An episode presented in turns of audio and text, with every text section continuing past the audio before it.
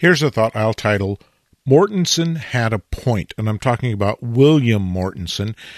And I know I'm running a little bit of a risk here in this podcast because some of you don't know the work of William Mortensen or the history of William Mortensen. And that's actually one of the points that I want to make.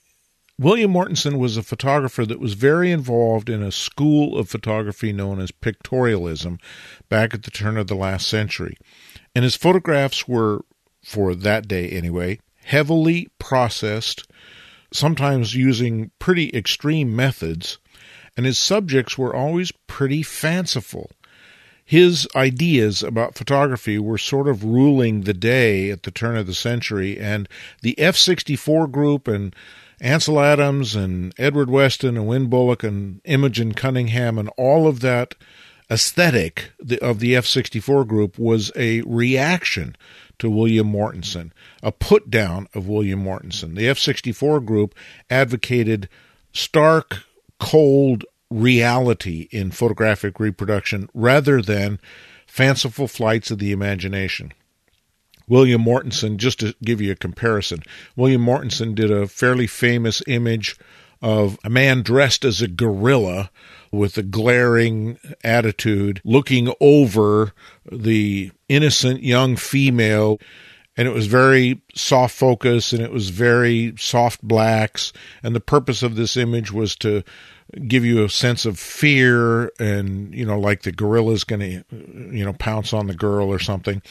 Very theatrical very dramatic and the Ansel Adams F64 group rebelled against that they wanted crisp clear clean pictures of lovely mountains in Yosemite and that kind of thing. And so there was sort of a debate between these two schools as to which was the true photography. Mortensen thought that the primary goal of photography as an art medium should be to express emotion and to generate an emotion in the viewer. The F 64 group was more about a plain rendition of nature, the perfectly objective image.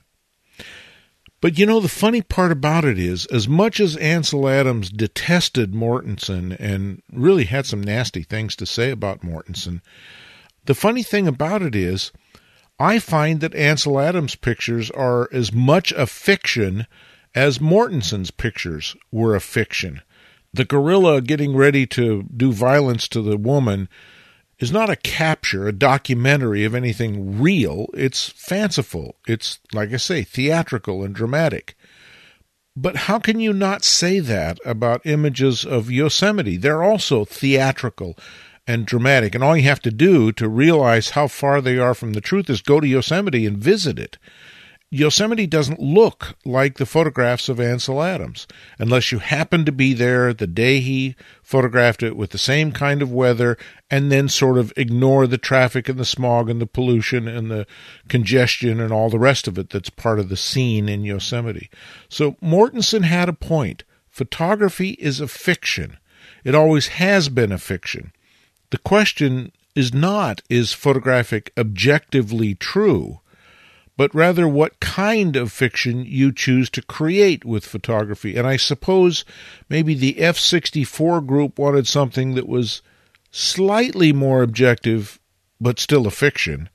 And Mortensen and the pictorialists wanted something that was clearly fictional, as fictional as the history of painting was.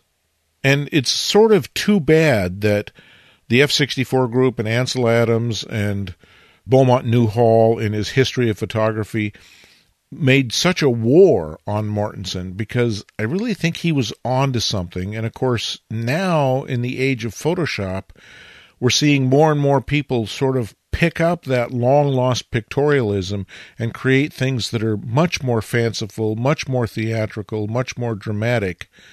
Obviously, isn't it true that there's room for both aesthetic approaches in the world of photography? I think so. Copyright 2023 Lenswork Publishing.